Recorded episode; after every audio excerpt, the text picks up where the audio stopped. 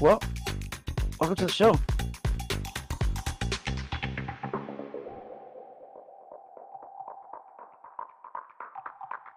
This is Our View from the Bench.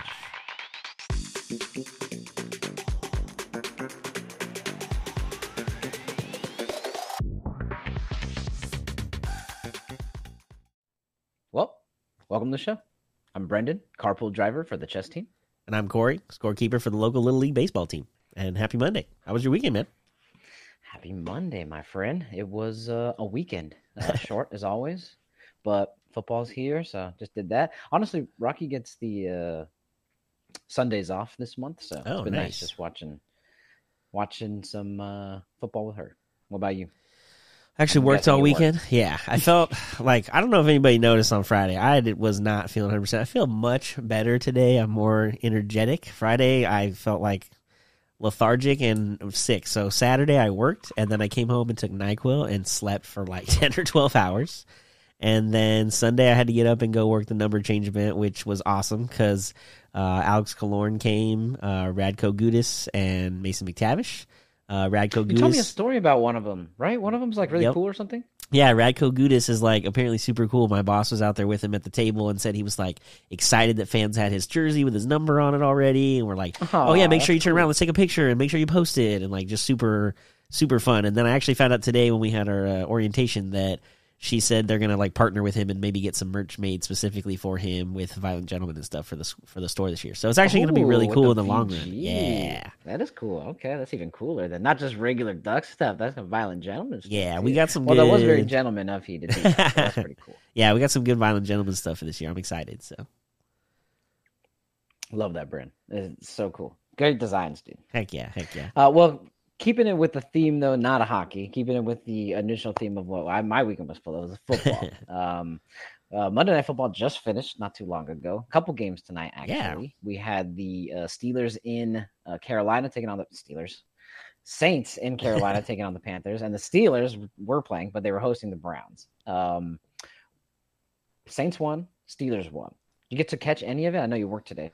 Yeah, so we had a bunch of TVs in the store, so I kind of saw the last maybe quarter and a half of the Saints game, and I don't know, when I got to it, it was pretty just like, I think it was 17-9 at the time, or 6 or something. I don't know, it was something weird, and I just assumed once that the Saints got that big lead at the end, it was over, and then Carolina scored late, but there was nothing really to talk about. I mean, Carolina had 239 total yards. It was not much to talk about for this game, but it is what it is. They had this cool catch that you found, though. Yeah. This picture, if you're watching on YouTube, if you're listening on Spotify, you got to check us out on YouTube. Just search Our View from the Bench. But if you do see it on YouTube, it's a great catch.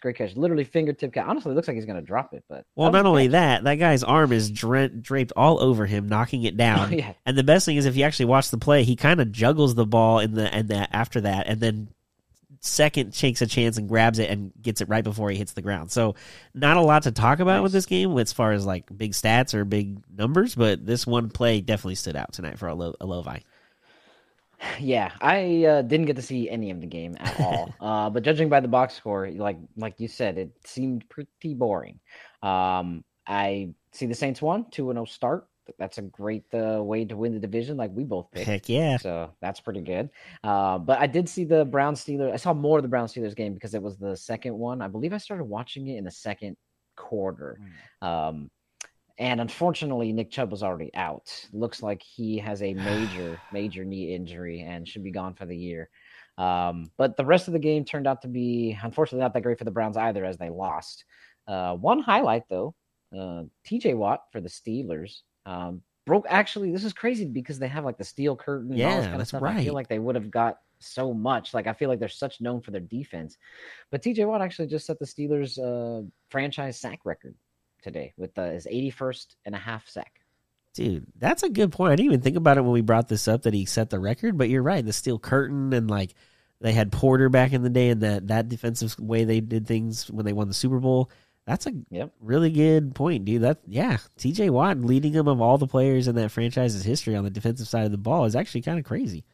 And it's not like he's been there for 20 years or something, and it's just an extended career stat. He's been just that dominant for five. Yeah, for real. The last 5 or 6 years, he won Defensive Player of the Year, I think, 2 years ago. So, and he's obviously with 81.5 in his career, he knows what he's doing out there. Yeah, they just seem to pass those awards around the family. That's true. How many did JJ get? Like, well, at least two, right? At least one, but I think two. I'd have to look it up. I'm pretty sure he had a second. But it's crazy to see the whole Nick Chubb thing, too, because, you know, one of the biggest storylines from this offseason, especially with Saquon and with Josh Jacobs, was running backs holding out to make sure they get money, because it's an oft-injured position, because you carry the ball so often and you're just literally most of the time running into the teeth of the defense where lots of limbs get jumbled up in that pile. And unfortunately, you know, Nick Chubb found that today. Yeah, the reports are it's not good, and he's probably out for the year. There was somebody, I think, on SportsCenter saying that it might be similar to the injury he got when he was at Georgia in college, and if that's the case, his knee is basically exploded, and he's going to be out for a year. And at the fact that we talked about, he's going to turn 28 here before the end of the calendar year, I don't know if he's going to be able to bounce back, because if it's that bad of an injury when you're 19, 20, it's one thing, but when you're 28, it just doesn't come back the same way, especially as a running back. Yeah, I mean, I hope it does. I hope he can come to some sort of something, maybe be as good or as useful as like Zeke was, not this year because they're not doing very great, but maybe towards the end of his career in Dallas, like, you know, he's still serviceable, but you just have to maybe keep him on the side. I don't know. I feel really bad for him, and I hope he does well. He seems like a really nice guy, so I hope he can bounce back fairly quickly. So, but yeah, I mean, the games were fairly boring, I guess, besides that tonight. Yeah. Yeah, but like I said, cool to see history with the sack. Any sack, Deshaun Watson. Like we were talking before this, I feel like Deshaun Watson is on that. He's better than he was last year, but he's not as good as he was in Houston. I'm wondering where he finishes, you know? Yeah, and I think that the more he plays the whole season this year, instead of coming in, 10 or 11 games in last year, is he went from preseason to season. Like, he's had a normal flow as far as, like, getting through the process of it all. And I think that as they play more games, he's going to get more and more comfortable and get, like, really feel it with those guys on the receiving core. Because even though he was in training camp preseason the year before, then he had that 10-week off of the suspension, or 11 weeks. This year it's just one continuous flow, and the more they play, the better they get. And that AFC North is going to be hard regardless who's going to win it. Ultimately, I think Baltimore. But I expect Cleveland and Cincinnati to get their stuff figured out and be right in the thick of it. Well, it's 2-0, 1-1, 1-1, and 0-2. So, it is close, and my pick is at the bottom. So it's not a good start for me, but... it is what it is. Yeah, so speaking of Monday night, we obviously had games over the weekend as well. We're going to go ahead and recap them all here real quick, but we're going to try it in a different way. So what we're going to do is we're going to have Brendan do each, not a headline necessarily, but a little blurb about each game. We're going to try to do it under in about 2.5 minutes, and then once we go through them all, we'll go back and talk about the games that we actually want to go into detail of, or maybe had more significance than others. So, Brendan, let's go ahead and give it a shot for the first time. Young Ho in Atlanta drills a late field goal as the Falcons come back on the pack to start 2-0. Bijan Robinson grabs 124 yards on 19 carries. Jordan Love tosses 3 touchdowns. Raiders head to New York to get pummeled, but Devontae Adams touches pay dirt. Bills make up for the poor opener by dropping 38 on Vegas. Yeah, the Bills definitely bounce back from that Monday night sour loss. Jets get back to business as usual. Zach Wilson, of course, throws 3 picks, while the Cowboys and my Defensive Player of the Year candidate are looking like legit contenders. Breece Hall questions his touches. He only had 4. Wait, you're telling me the Jets have a quarterback problem? No way. Get out of here. Staying in New York, the Giants mount a giant comeback, being down 21-0 at one point, as the Cardinals are still on pace for that top pick. They lose 31-28. Saquon, however, looks to have an ankle sprain and could miss about 3 to 4 weeks. Joe Burrow throws for only 34 yards at halftime. Bengals attempt a comeback, but Ravens take game 1 of this fierce rivalry on the road, move to 2-0. My Super Bowl pick is looking really good. Lions struggle to take home opener after selling out blue ski masks on Amazon. Pete Carroll in Seattle settle down and avoid the dreaded 0-2 start. Anthony Richardson rushes for 2 touchdowns, but is sidelined after a concussion scare. He actually becomes the first Colt player to rush for 2 first-quarter touchdowns since Edgerrin James. week 11 of the 1999 season. Wow. Colts do take it over Houston 31-20. Tune into Friday's episode with an update. We should have one for Anthony Richardson. Preview of the AFC title game, I'm thinking. Chargers hit a late field goal to force overtime, but the Titans hold on and keep pace in the AFC South. Chargers do what they always do. As a Titans fan, I am thankful. Shaq Barrett grabs pick six and dedicates it to his late daughter. Mayfield and the undefeated Bucks move the Bears to an 0-2 start. Russell Wilson and company complete the Hail Mary, but their prayers go unanswered on the two-point conversion. Many actually saw pass interference. I can neither confirm nor deny such calls. Yeah. Washington escapes 35-33 and moves to 2-0. And the first time since 2011, where they finished that season 5-11. Niners with a closer game than expected.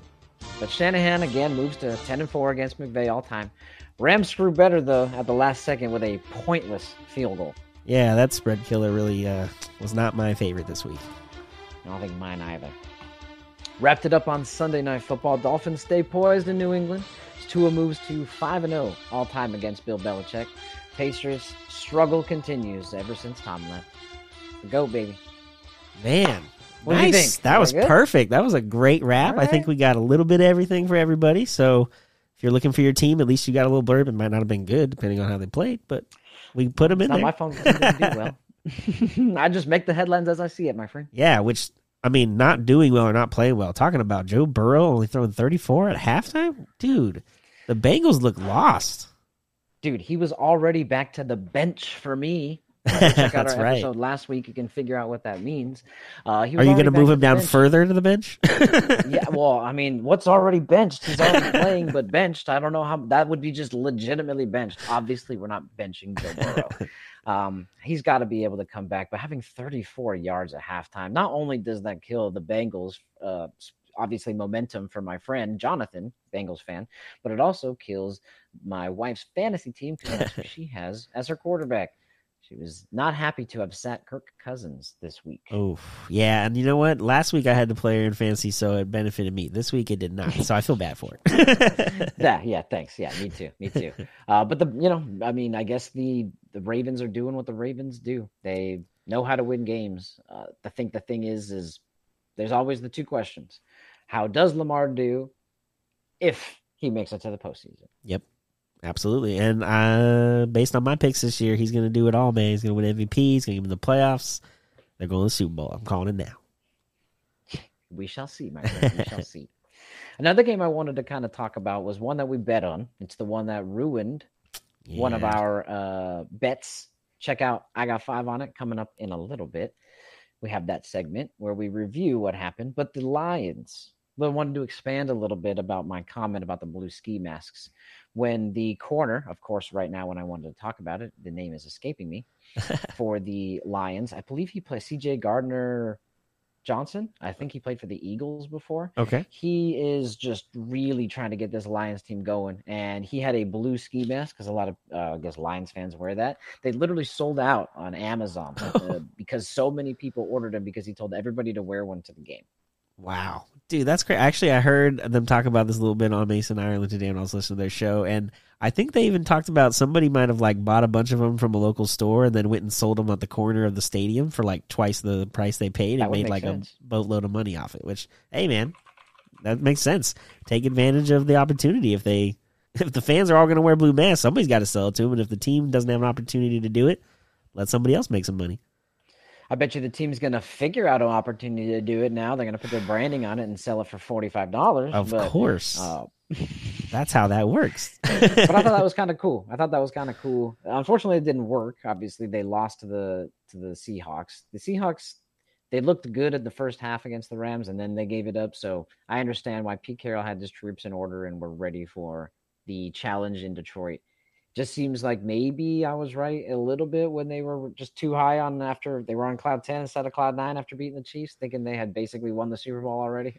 Yeah, it's weird because when I remember Goff being interviewed after the game, I think he said something about it means we won a game, we got another one next week. But then you see them in the locker room and the cameras get inside and they show like the game ball and everybody hyping up like they definitely felt themselves after that game. But even then, having the 10 days off and still coming out and losing your home opener, that's not good. That's not good at all. You can't start the season off with a big win like that and victory on the road and then come home and have the extra 3 days to prepare for it and still not show up. Like, come on. That's what I'm saying. Did he just give them those 3 days off or something like that? Even if they did, they should be at home watching iPads with something. Like, come on. You don't have to be, like, physically doing something, but in the tub while you're watching iPads or some stuff, right? No, they were taking notes from Johnny Manziel, apparently. No video. No video. 0 minutes. Another one that we did want to talk about, though, not going too great for Denver. Ugh. They should have won and beat the Raiders, and then were up big again. Well, they weren't up big against the Raiders, but they were up big against the Commanders. Gave up that lead, but actually, like I said in my little spiel, they did have a completed Hail Mary. He tossed it from the 40, opposite 40, his own 40. Almost exactly on that yard line. I think it made it to the 5. So he basically chucked it 55 yards. This giant loop bounced off 2-3 players, caught it, end zone. Enough to, if a 2-point conversion was converted, they would have tied. Unfortunately, there was a little bit of contact. Did you see the play? I didn't see like a close-up instant replay of like the contact that was made, but I did see the initial like play of like them getting there and him knocking the ball away from what I could see. So and until I see like a really close different angle, I couldn't see anything from that. It's not like, I think it was, what was the game? Was it the Steeler game earlier that ended, or another game that had a really bad pass interference call that wasn't called at the end of the game? I think it actually might have been the Cleveland game at the end. There was one that was, I think Joey Porter Jr. was like double grabbing him, and they did not. And the ref was standing right there on the sideline looking at it. I don't know what he didn't see, but that's going to be talked about all over in Cleveland the next couple days for sure. I know what happened. That ref probably listens to our podcast, and he heard that you have him for Defensive Player of the Year. For the rookie, yep, that's my pick. Hey, that's some good odds. Defensive Rookie of the Year. Yeah. Yeah, I thought so too. I just think it's crazy that they're not doing well. I don't understand it. They seem like I said, against the Raiders, they should have all the pieces to succeed. They definitely are better coached, according to history. Is Sean Payton lost it? Is that what it is? Well, I mean, he was out for a year. He wasn't like they played very well the last couple of years in New Orleans when he was there. It could have mostly been the breeze and just the offense at the time. It's one of those like system and guy just works perfectly together things. Maybe that's part of the problem. Drew Brees is top 5 maybe of all time. So I can see that. Yeah. I mean, in my opinion, it's a possible of a discussion, right? Like you have to think Brady and Belichick. Once Brady left, Belichick hasn't been as good. Peyton and Breeze, when they were together, that's when they were at their best. Now that Breeze is gone and Peyton's somewhere else, it's not quite the same. Maybe just sometimes magic in a bottle for certain coaching staffs. I never even thought about it like that. Yeah, that's a good comparison, actually. That's a good point. I like that one. Commanders, though, 2-0, man. I know. Again, of all teams, a sign of great things to come. No, but last time they did it, they were 5-11. So yeah, but still, they're 2-0 in the NFC. They're 2-0 in the NFC East. The Cowboys are 2-0. The Eagles are 2-0. So there's going to be a battle here. But eventually, they're going to beat up on each other, and you know they'll falter down to probably third place. But I don't know, man. It's going to be it'd be fun actually. If you're a Commanders fan, you got to actually be looking forward to the season. They might win 9, maybe even 10 games and not make a wild card, but they're going to be competitive, I feel like.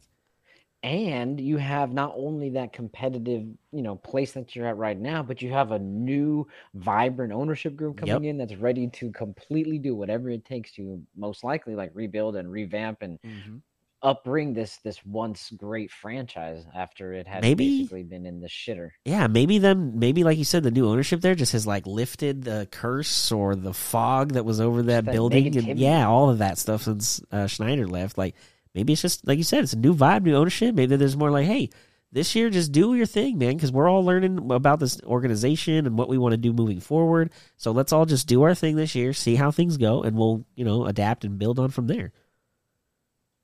I agree. Couldn't agree more. We'll see, though. We'll see. Hopefully, we'll see if they do well. It would be nice to see them. I mean, I guess is this quarterback legit? We'll have to see. There's too much to start planning already. Again, it's 2 games of 17. We're way too early. Yeah, last time they did this, they finished 5-11. Let's just put that back in here. All right, exactly. You're right. Okay. Talking though about teams Let's talk about our teams. Oh, man. I'm actually excited to talk about it this time. I know. Last week you were excited. Yeah, we swapped. Yeah, I did not have the best week this week, man. Not Fantasy good. Recap. I actually had to take these screenshots towards the end of the Steelers-Browns game, so we both have some players in, but it was already decided who was going to win and who was going to lose, so I just took the screenshots anyways. I did pretty well this week. Art, I apologize, my friend. I know you are probably one of our biggest fans, and I am sorry for beating you this week, but had to be done. Won by almost 20, I guess, depending on what Njoku finished with. I know that they had the ball and were driving towards the end of the game to try to take the lead, but not quite sure what he finished with, but happy with the team. And really I don't know. I'm not happy that David Montgomery got hurt, but I'm kind of glad in the sense of fantasy that Jahmyr Gibbs will have the opportunity to get the ball more. I'm hoping it takes advantage of it because I picked him really high up thinking that he was going to do something. And he's basically taken a backseat to David Montgomery this whole time. Yeah, that's funny you say that. I have another friend at work that was talking about the same thing. They drafted him really high, expecting a lot because everybody was talking him up during preseason, and then he's not really playing, so it'll work out for both of you. But I did not have as fun a week as you did. I can tell you that for sure. Not only did I lose the game, I then lost Nick Chubb tonight to that just horrific leg injury. I didn't even look at the replay. I don't want to see it. I don't want to know about it. I just know it's bad. But I lost him. I already lost. Who was my running back? I don't even know his name now because it was already been from Baltimore. The running back who tore his ACL last week. I've lost two running backs. Yeah, J.K. Dobbins. Yeah, Dobbins, just real quick, man. So it's okay. I've been on the waiver wire pretty well, and got a couple pickups now. I did get Raheem Mostert, so that'll take care of the running back problem. But then I did pick up Puka Nacua and Tutu Atwell from the Rams because I figure it can have some nice. And I mean, Puka has been killing it. He has the second most fantasy points this season. Yeah, well, now hopefully that's going to continue and help me. And then once Cooper Kupp gets back in week 5, that's just going to help him even more because then who does the defense he'll be open focus on? Like if they can just both do their thing. Woo! Yeah, you're going to start feasting. I hope so. Just got to pray for Matt Stafford's health. That's all you need because once that's changed, that's when. Yeah, then I got to reconfigure my whole fantasy roster if that ends up taking place. You know what I just saw actually. This guy had a great week because he had Austin Eckler, who didn't even play, and he won. I know. 16 points.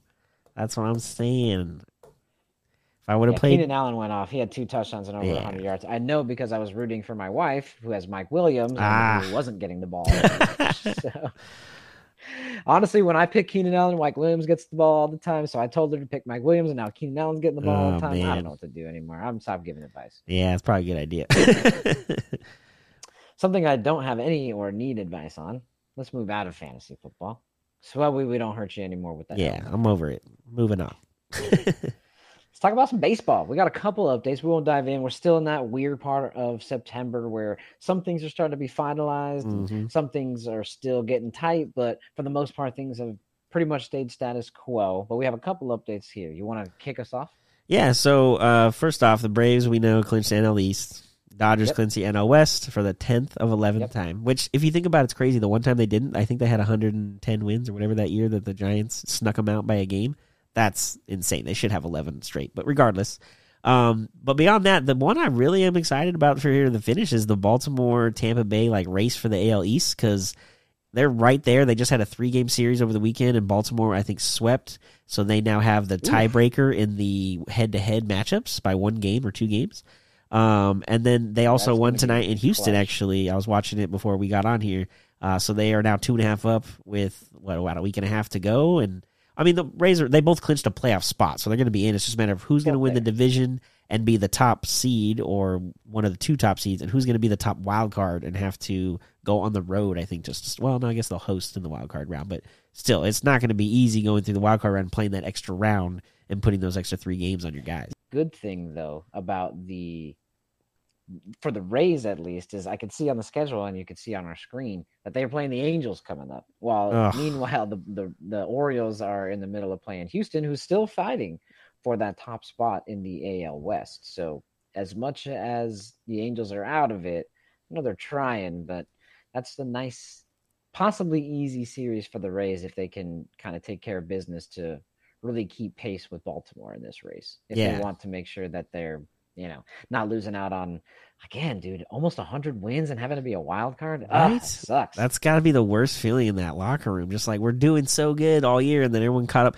But also, to be fair, like, the team, the Rays, has not fallen apart since all this issues with Wander Franco. Like, he got pulled off, and that could have been like a downfall for that team in that locker room. But they've stayed and hung in it. They've like they lost first place to Baltimore ultimately because they had it for so long. But they're still in the thick of it, and they have a chance. And I'm surprised that they haven't let it falter them. So kudos to them and that coaching staff to keep them focused and moving forward and not letting any of that kind of off field distractions get in the way and cause any issues for their run.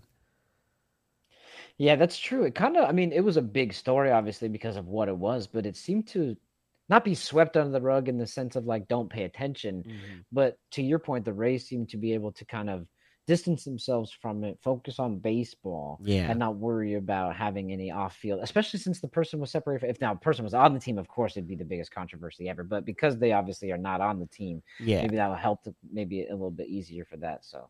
So that's pretty cool. It's gonna come down to it. Do they have any more series, do you know, against each other? No, they have finished their series. That's why this last weekend series in Baltimore was so big, because the crowd, I mean, they were cheering like crazy every time they won because they knew they were that much closer to getting the head-to-head battle. And if they're so close and it comes down to it, at least they have the tiebreaker. They have that, right. Yeah, so. Well, that's something. Yeah, which, you know, you're looking at tiebreakers. This NL wildcard race, man, is so – I know the Diamondbacks are in it, so we're both like – in it as well, but man, it is fun to watch these like 5 or 6 teams really battle it out. I mean, you got Philly; they're comfortably the top one. They're probably not, unless they completely fall apart. They should keep that 4-game lead or 3-game lead over the Diamondbacks. But you have Arizona, Chicago, Cincinnati, Miami, and Frisco all separated by 2 games or less, and there's only 2 spots for those 5 teams. So, oh man, it's gonna be awesome. I love this last couple of weeks.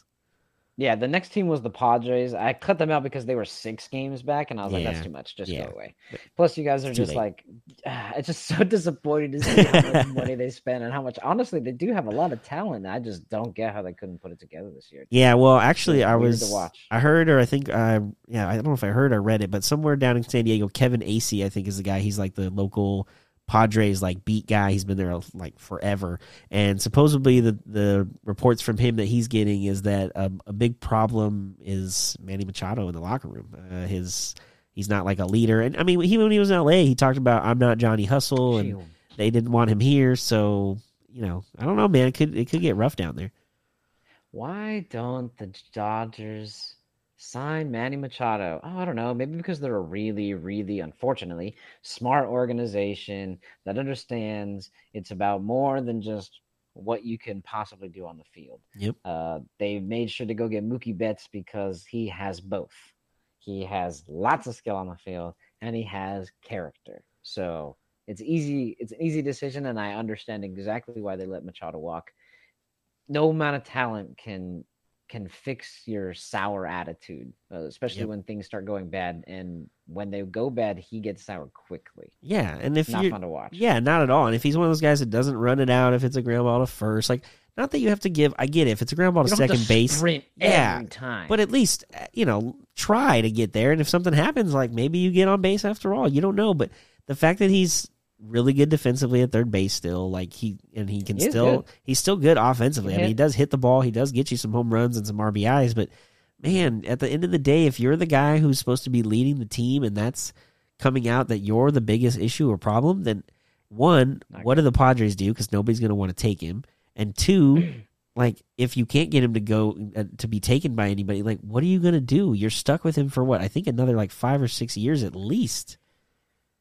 Yeah, they signed him for a huge contract because that's what you have to do to these stars, especially in baseball, it seems, is basically decade-plus long contracts. That's what you have to lock them down for. So, yeah I don't know. It's the worst. To your point, if especially if, like what you're saying, it's getting out that he's the problem, that's definitely not going to – especially for that money, oh, my gosh, no. I don't care how good at baseball you are. You're not that good, man. Oh, you know what I think would be – not good enough to get past that. I have an idea. I think the best trade idea. This has nothing to do – I just thought about this literally right this second.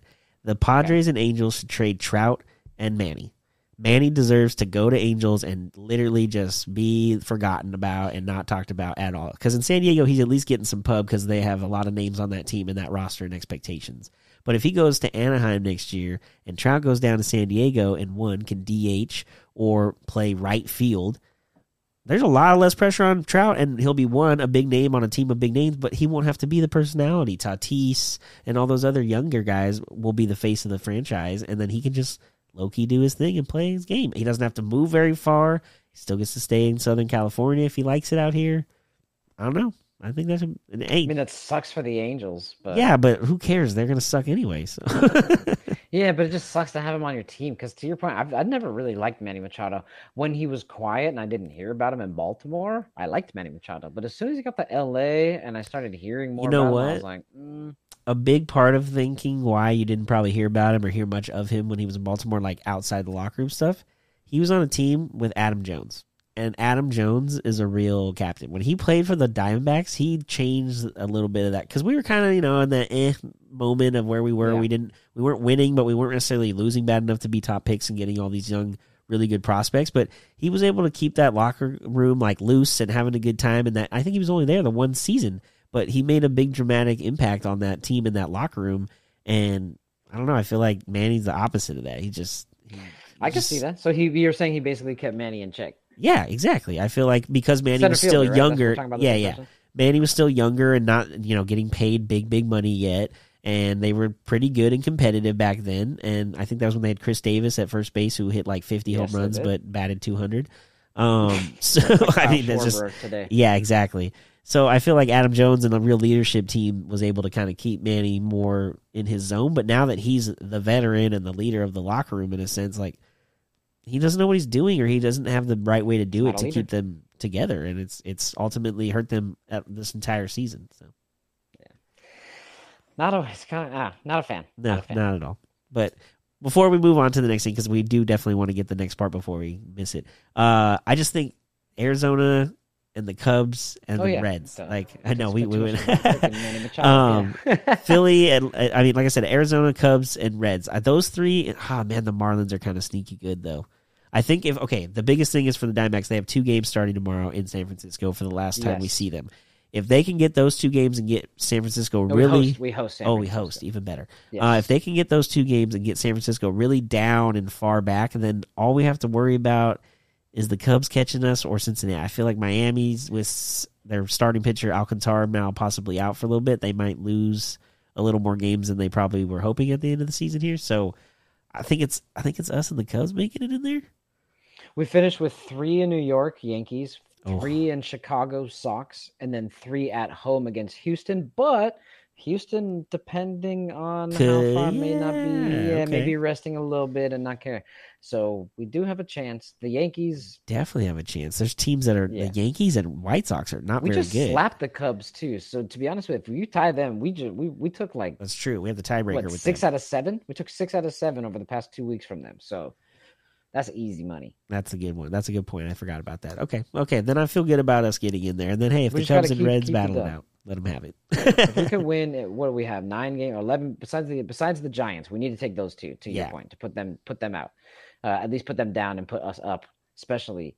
But after those last 9, if we could go 6-3, 5-4, I think we'll be okay. Think that we could be okay. We don't even have to go 9-0. No, not at all. Not at all. It'd be cool, but we don't have to. Yeah, it's not necessary. Well, the last thing we want to check on baseball before we move on is it was a cool event over the weekend. They had a game where the Astros were in Kansas City, and they decided to have the teams do a salute to the Negro League teams from back in the day. So you can see on our screen here on YouTube if you're watching. If you're on Spotify, please, or Apple Podcasts as well, please search Our View from the Bench on YouTube so you can check it out. Houston Eagles versus the Kansas City Monarchs, and I mean, it's just cool. I always love when the MLB or other sports do this where they throw back some jerseys to commemorate a certain moment in time or a certain era. I just think it's always an awesome thing.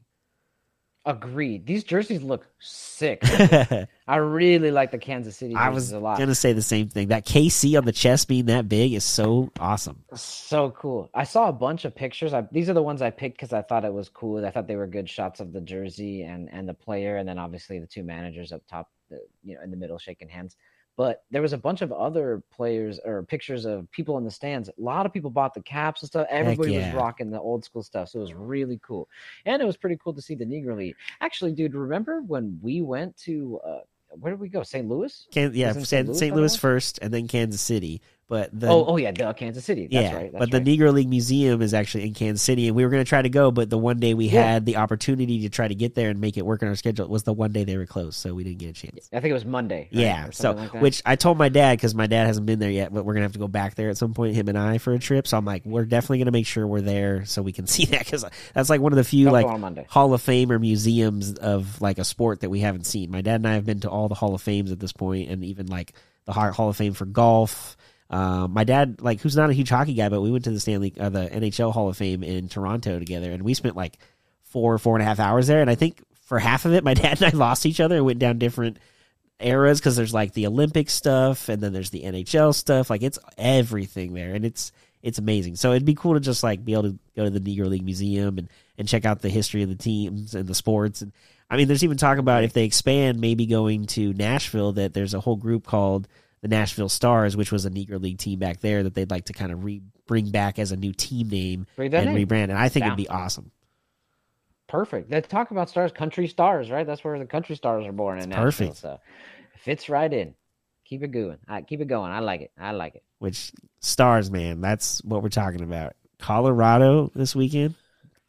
Ooh, that Colorado State game was intense. And thankfully, like I said, I was sick all weekend and taking NyQuil and sleeping a lot, but I did wake up right before halftime and saw the entire second half and the two overtimes. Wow, what a game. It's exactly what I watched. It's funny that you say that. Wifey, Laffy, Andrew, his girl, and Jonathan, we all went to BJ's. Oh, nice. Birthday. And they had it on the TV, obviously. They got freaking TV everywhere. So we had it on the TV. We were watching it, and that's about where we sat down. I think there was 6 minutes left in the second quarter. Oh, okay. So it was a great game. It was a great back and forth game. I think CSU surprised a lot of people yep. Because the spread was 24 and a half. So they were supposed to lose by 25. Instead, they lost by only 8 in double overtime. So Great game. It was super fun. They barely won. Yeah, absolutely. And, you know, I don't know why I didn't realize until I started watching the game and I saw the conference patch on Colorado State. I didn't realize they were in the Mountain West, which the Mountain West is San Diego State, Fresno State. Like, those are some decent football schools. Those aren't like, you know, Sacramento State or San Jose State level. They're definitely a step up above that. Or East Alabama, Southern. Yeah, exactly. The Alabama plays every year just to beat them 85-0 or whatever. Like, it's just so it's kind of nice to, like, when I'm watching the game, I'm realizing, like, wow, this is actually like some football players and some talent out there. Like, this could be better than I thought. And then, I mean, way exceeded my expectations in a game. And you know what though, Colorado needed a test of some sort. I know TCU was a test, but that's their first game. And then, you know, they got comfortable. They had a really good game against Nebraska at home last week. But to host this, and, I mean, there were so many stars on the field, dude. I think I saw Dwayne The Rock Johnson was there for sure. Lil Wayne. Lil Wayne was on the mic in front of him. That was the coolest thing. Talk about now play my theme music. Dang. Dude, yes. But, hey, man, he puts on a show. That's good for them. Of course, when is it? Oh, just the very last year of the Pac-12's existence, when they could have just saved it all if they just freaking could have found a TV Pac-12 network could be the highest-rated TV sports network with Prime. Colorado did come back, though. Come back late. Shador Sanders, really late drive, 98-yard. Literally started on their own two. They had 2 minutes and 6 seconds left. And I believe they had one or two timeouts. These were Shador's – this was the entire play. There's a couple runs in here for like 3 to 4 yards, okay? Let me run these down to you. 11-yard completion, 18-yard completion, incompletion, 26-yard completion, 6-yard completion, 9-yard completion that got called back for an illegal motion. Yeah, they had a couple of those. And then a 45-yard touchdown. So he went 1, 2, 3, 4, 5, 6, 7. He went 6 of 7 for 98 yards, basically. I'd say 90 because I think there was maybe 3 or 4. Yeah. For the game-tying touchdown, completed, obviously, the two-point conversion to tie it, so that way they can actually force overtime. He basically later went on to say, I don't know if you heard this, he said, I was just thinking Brady mode. And of course, of course the GOAT understood, you know, I get what he means by that, of course, you know, Tom Brady with those for sure. countless comebacks. But did you see that actually Tom Brady responded? No, what? Yeah, so Tom Brady like basically took a screenshot or something on Instagram or something like that, and he put it back. He put, quote, I just want to go Shador mode at some point in my life with one of the like laughy smiley faces or whatever. End quote. It was funny. So hey, Brady's having fun in retirement playing. Heck with yeah. It, so that's cool. That's cool. That's and awesome. Honestly, that's a great comparison. You got 2 minutes. You're down. You're supposed to be winning. You got to go the entire field. Yeah. Balls in your hands. Go. And not and just get like, down to the 30 for a field goal like Brady did in all the Super Bowls. Like, you need to get down there and get a touchdown. I'm not saying it's a bad thing. I'm just saying it's harder to get a touchdown 98 than a field goal and going, 68. 28-3. Yeah. So I agree. So I thought it was cool. I thought it was cool that they basically did. But honestly, College State looked good. I'm kind of concerned, and I think they should be too. I don't know. Maybe we should throw some money on this. I don't know which way it's going to go. They're opening as 20.5-point underdogs at Oregon this week at number 13. Or I don't know what they were ranked. They were ranked 13. That may have changed. Oregon's pretty good, especially at home. They are a high-flying offense, and if Colorado struggled to score against Colorado State, if they can't score 45-50 against Oregon, they're going to have no chance. It's going to be – I know Oregon played Portland State, so they're not to their caliber, but they did beat them like 81-0. So it was like almost 90. Yeah, so they can put up a lot of points, and they are fast, and that's what they are all about. Getting up to the line, keep moving, let's go. And if Colorado's not ready for that, which, I mean, they're in the same conference, so they've had to play each other at least once or twice here in the last couple of years, having been in the Pac-12 together. But not with this team. No. Completely different coach, completely different players. Yeah, so I just hope and think that Colorado's defense is going to have to be ready, because if their offense is not able to put up 45-50 points, then they're not going to have a chance. Well, they're unfortunately going to have to be ready without Travis Hunter because he's going to be out a couple weeks with that. Would you say it was like a bruised liver or something? Lacerated liver, I believe is what it said. Lacerated liver. Yeah. I mean, that was a pretty hard hit, which I don't condone, but I also don't condone, I don't know if you heard about the death threats that the cornerback and his family are receiving because of the hit. I get it was not a good hit. The penalty was enough. We don't need to kill anyone because of something that happened in a football game. No, okay? Absolutely. Jeez, and it's funny you say that like everybody should calm down and it was a bad hit, because even Travis Hunter in his little podcast that he does, I believe with Bleacher Report, talked about like, I got hit, man. Like he did what he had to do. It's football. Like you got to get up. You're going to get hit sometimes. And, he wanted it. Sometimes. He even said he wanted to stay out there, but the doctors told him no. And he, said, thankfully they talked me out of it because I was obviously more injured than I realized. But well, when you're pumped like that, yeah, exactly. Your adrenaline, you don't care. But I mean, he went down hard, and I would say it was a late hit. Maybe I wouldn't have been upset if they called a flag on it because of it. But at the same time, I'm kind of like, it was quick in the moment. Like maybe the guy couldn't see, as far as the ref is concerned, like couldn't see like where the ball was, and thought he had maybe caught it or in his hand, so he's trying to knock him down and knock it away. But it was a little rough, and I mean, it only got worse when Kamara did that big hit on Sanders later in the game and not got ejected ultimately for it. True. To me, I think the hit on Travis Hunter was extra, but not dirty. Yeah, exactly. I agree. That's how I would probably say it. That's what I'm saying. If they would have thrown a penalty, I would have understood, but they didn't. So I'm like, okay, that's fine. If they didn't want to call, but I would have been okay and understand if they had called one at that moment in time, like for sure. Yeah, I agree too. We do, though, have another game that we've talked about. It wasn't too much going on in college football this week. This upcoming week, though, is going to be crazy. We'll detail a little bit more of that on our Friday episode because there's a lot of ranked matchups this weekend. So it's going to be lit. But one of the ranked teams, Tennessee, actually lost to their SEC counterpart, went to Florida, down to the swamp, and could not get it done. They beat the brakes off them, and I saw a stat actually that shows Tennessee hasn't won in Florida in 20 years. The last time they did was September of 2003. So wow, that is yeah, it's basically just chalk it up to an L. Which that means every other year. That's 10 years straight. That was going to be my guess. They go there every other year, right? So it's 10 straight visits that they haven't won there. Oh. Yeah, because they alternate home sites. They play each other once a year, and they alternate home sites. So 20 years, that means that's 5 college like graduation classes that have come through there and have not won a game in Florida in their career. That's so true. That's so funny. So basically, if you're a Florida student, you definitely want to go to the Tennessee home game in your lifetime, because that's a dub waiting to happen. It was just crazy to see that was that much. You know what I'm saying? Like, that's a long time. Yeah, no. Well, I mean, especially because they're in the conference and you play each other every year or every other year at home. One? Yeah, right? You would think one every 4 or 5 visits, you'd probably sneak one. And it's not like Florida has never been a good team or a ranked team before. It's not like this is the first time they're a quality team. They've been in, I mean, Tim Tebow back in the day took them to 2 or 3 national title games. So I'll be honest, though. When I was looking through the games to try to figure out exactly where it was, because I heard it had been a long time, so I went through the list of games to see exactly when. Even when they're at home, they don't win a lot. So Florida kind of just has – they have won more for sure. They have won a lot more recently than 20 years ago. But there was more, because it was the Florida Gators website. There was more green dots than red dots in that row. That's for sure. So I think overall they basically kind of have their number. Last one, though, was I saw this picture, which is – it's so irritating. It's prideful, but it's irritating. Another Pac-12 school knocking the crap out of somebody else, going to Michigan State.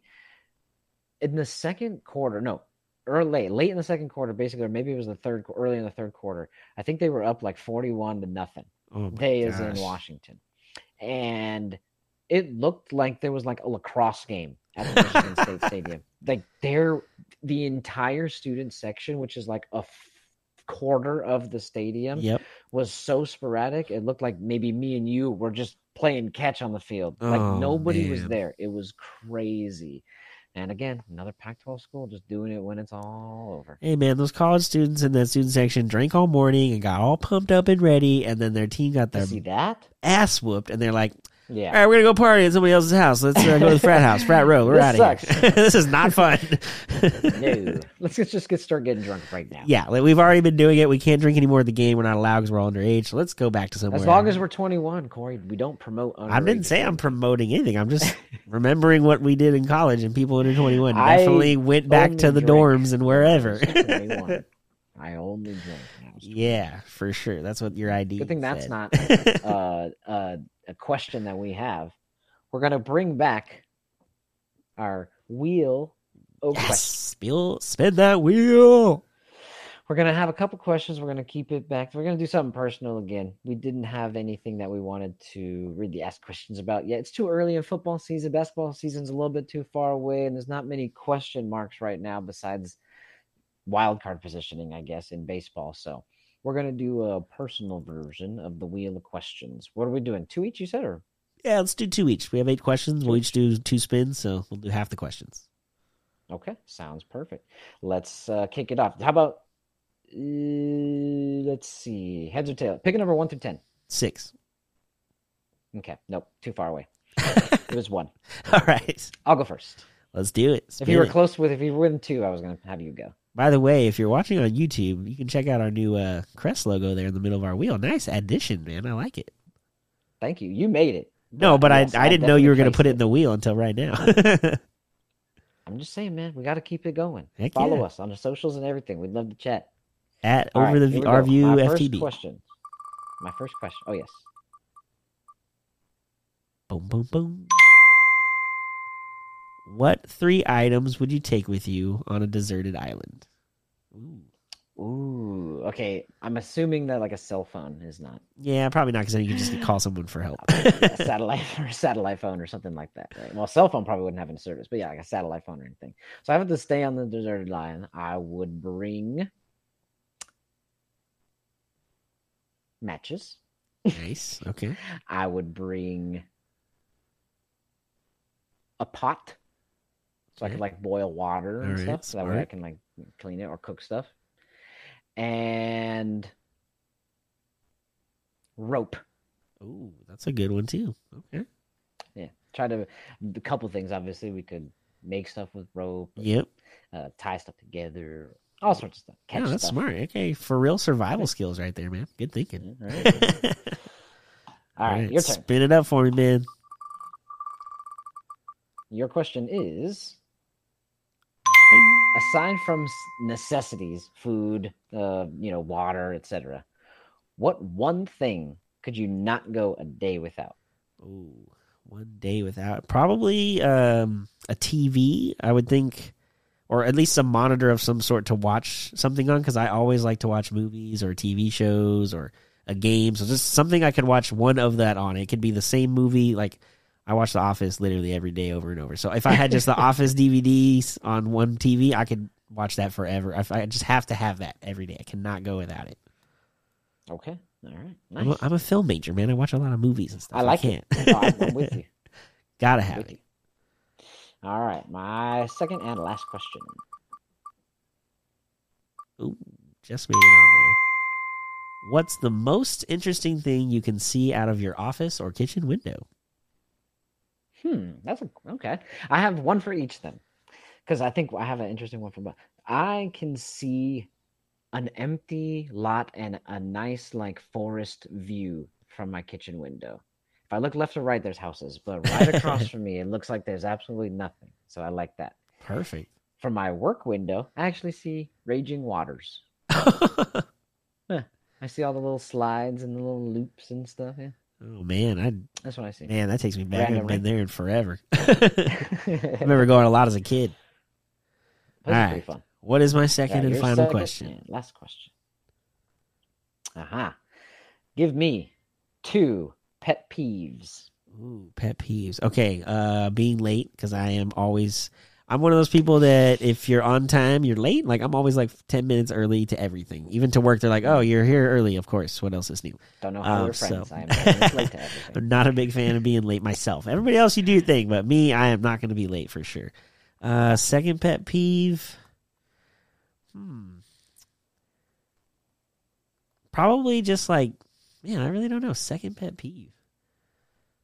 I guess thinking you know it all and not being open to like discussion or topic. My favorite thing back in the dorms and college and stuff was, you were there all the time, even though you didn't go to that school.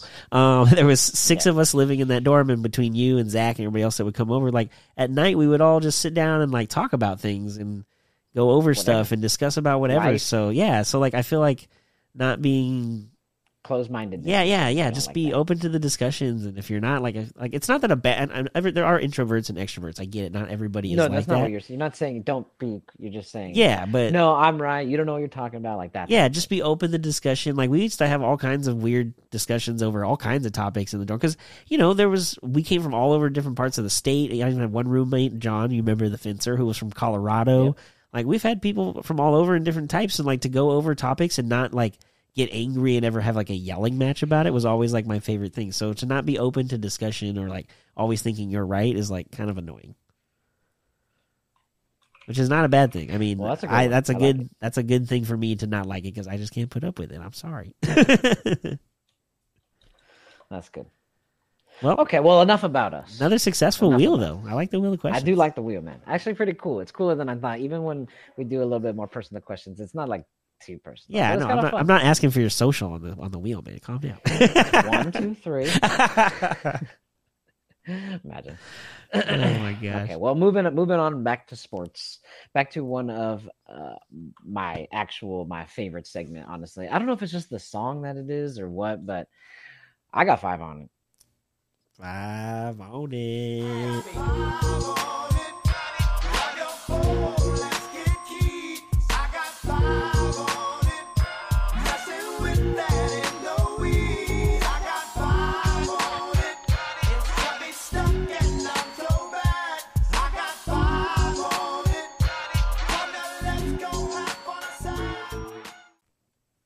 All right, well, let us check out what we have 5 on.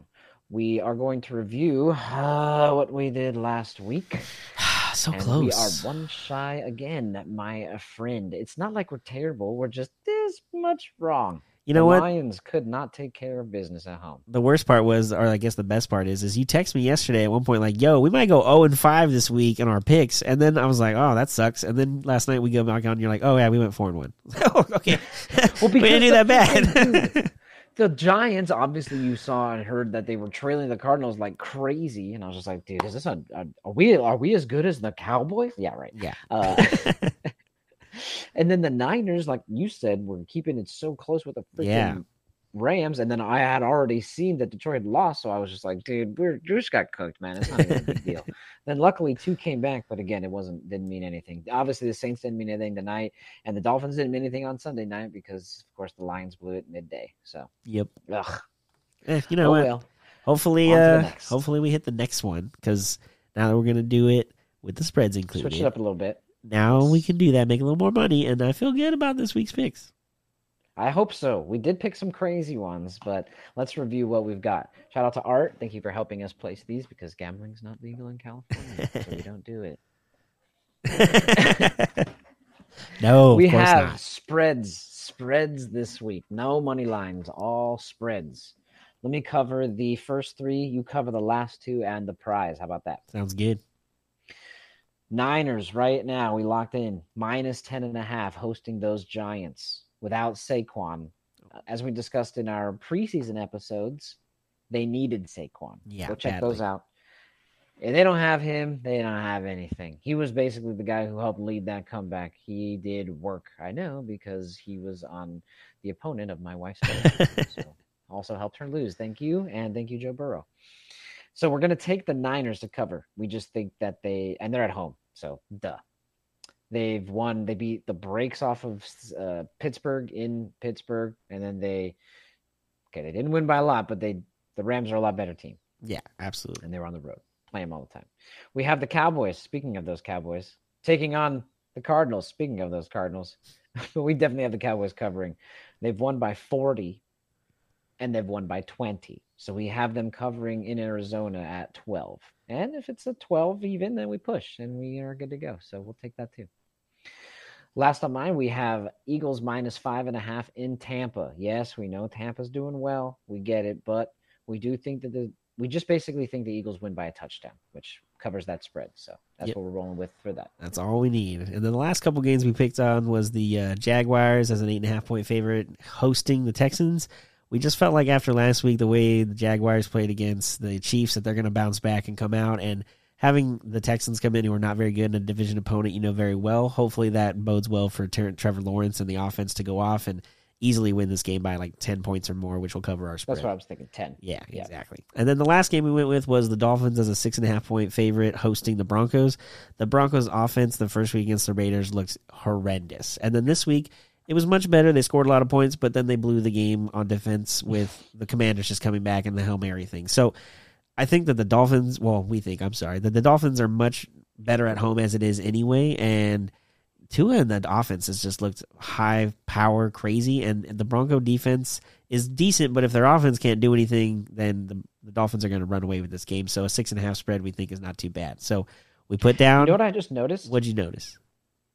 The game's at 10 a.m., which is 1 p.m., which is the perfect time for that home field advantage of the sun. Yeah, you're right. So Broncos are going to be roasting on the sideline while the Dolphins are going to be nice and cool. Yeah, wasn't it like 40 degrees difference based on the shade or not shade side or something like that? Maybe, yeah. And right now we're at the hottest part of the season. It doesn't get any hotter in December in Miami. It's still nice weather. Don't get me wrong. It's Florida, so I'm sure it's nice, but it's not as hot as it is right now. So yeah, well, when I looked, it was hot. So hot is what we want, because we want the Dolphins to win by a lot, which means our $5 spread that our pot that we each put into $10 gets us a $251 win. So we need these 5 spreads to get covered this week. We don't necessarily care about winning. If the spread is covered, that's all we worry about. But we did pick some big spreads, so I guess we need them all to win. Oh yeah, we all picked favorites, so definitely need them too. But again, we're freaking so close right now. We're one. We've only gotten out of the 10 picks, we've gotten 2 wrong. So hopefully we're not short on this one, but we're trying to do this that way you guys can follow and make some money with us. That is definitely the plan. Yeah, well, part of that plan is if we win this week, then that pays for the whole rest of the year of our spread picks. So that's the bonus. Yeah. Amen, brother. Amen, my friend. Well, I love this segment, man. Our last feature of the day, of course, because it's Monday, is we're going to go into MILF Monday. So let's go ahead and get that started. I cannot believe a fine woman like this produced a guy like Stiff. Dude, I took some MILF. The hell's that? MILF. Man, I love facts. Yeah, guys. MILF Monday. MILF Monday. All right, like we always do every Monday. What you got for me? We got a nice fact for you. And this one's not going to be football related. I've decided to go hockey since preseason does start this week. I know I got my first Ducks preseason game to work next Sunday coming up. So to get us in the hockey thought process here, I went back, and again, a former Duck is involved in this, although he was on the Winnipeg Jets with this fact. Teemu Selanne, a.k.a. the Finnish Flash as we know him, set the record for rookie goals scored in his first season. And I don't think this is ever going to get touched because this is back in 1992-93. He did this, and the game has changed and way different this day and age. So he scored 76 goals in his first season, which is astronomical, and that's amazing. To set that record on top of it is already great. But then he also had 56 assists in the same year and set the rookie record for total points in a season at 132. So... damn. Pretty good year, and like I said, this is 30 years ago, and the game was played, obviously, a much different pace and style back then, but to score 76 goals in two seasons is great, let alone in one as a rookie. There's only 82 games. He's scoring every game, basically. Yeah, essentially. Almost. That's nuts. Once you told me this fact, though, yesterday, I was really shocked. I kind of wanted to put some context on it. So I have a couple notes for everybody to just show you, give you the scale of really what that means. Okay, 76 goals as a rookie. Okay. I went back and looked at Alex Ovechkin's career as a whole. The most goals he has ever scored in a season in any of his, whether it's rookie or his highest point, whatever, his peak, was 65. Dang. So he was 11 shy of the rookie Teemu. Okay. That means I was like, okay, well, if I was past Ovechkin, then I have to keep going up. Well, there's only really like one or two up from him. And so I just went to the great one. Okay. Wayne Gretzky has surpassed this number twice, but only twice. He did it once. He got 92 goals. Whoa. Yes. Goals, not points, 92 goals in one season and 87 goals in another. Wow. For a little bit more context, just so we can kind of bring it to today's game, because obviously both of those names, well, besides Ovechkin, are in the past. I went back over the past 10 years of the last decade. I took the league leader and added them up and averaged it. The average league lead over the past decade is only 51 goals. Dude. So, yeah, to your point, that's 25 shy, and those are the best ones in the game, not rookies. Oh, man. Yeah, Teemu Selanne is different, and as you saw, if you're watching on YouTube on our screen there when we started talking about the topic, the picture is of Teemu Selanne with his famous celebration of his goal back in the day when he was during the season, where he would take one glove off, throw it up in the air, and use his stick as a gun, essentially, and fake like he was firing and shooting it in the air as it landed on the ice. It's one of the greatest goal celebrations that's ever happened, and the fact that he did that as a rookie, like, that's some ballsy stuff right there. Well, super accurate, right? He just sounds like, I'm a sniper, bro. Yeah, what's exactly up? Yeah, he was good, man. That's even what he was. To his early years in Winnipeg, and then obviously once he was a Duck, I worked there when they won the Cup in 2007. So to see him win the Cup, it kind of gave me the same vibe as Ovechkin when he finally won one. It was one of those guys you just root for all the time. You really like them, and they're really good, but just never was able to get to the final moment. And Teemu was crying. I know when I watched Ovechkin win, I'm not necessarily a Capitals fan. I just like Ovechkin. And me and my roommate at the time, Wes, we were both like hockey guys, and we were watching them like cry. I mean, I was getting caught up. Like, dude, I'm so happy that he finally got one, because you feel for those guys who play for so long and never get the opportunity to actually raise the cup. Yeah, Sidney Crosby wouldn't know what that's like. Yeah, he's got three. I know. We don't talk about it. Not a big deal, but yeah, so. But that was a good one. That was actually a really cool stat. That's a lot, dude. Right? It's a lot of goals. Like I said, as a rookie on top of, and coming from another country, from Finland to here, into a new country and a new league, and just dominating from the start. That's awesome. Man, I love facts.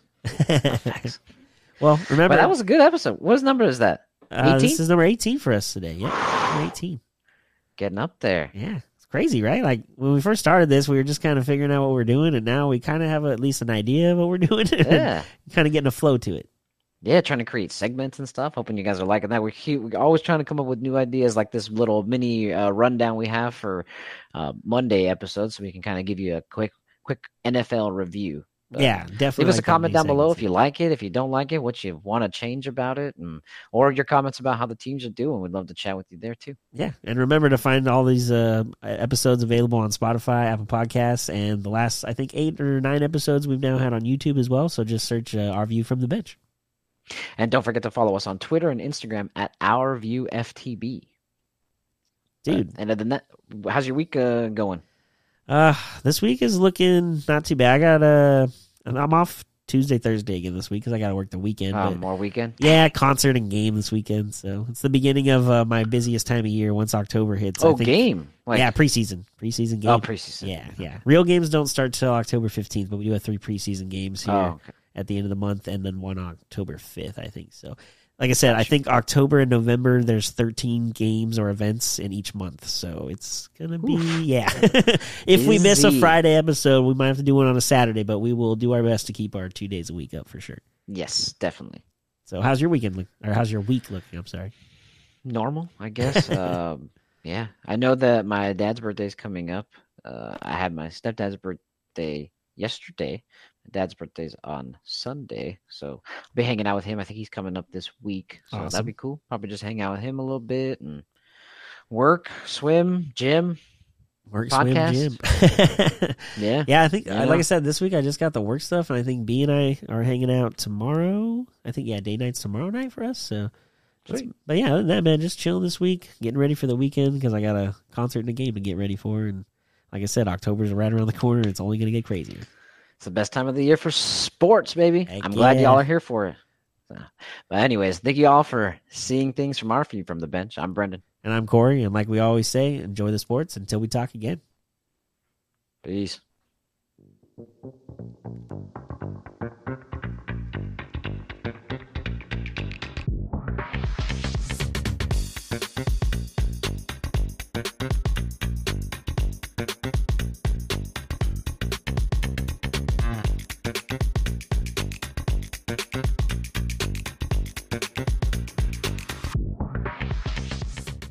This was a Sycamore 4th Studios production.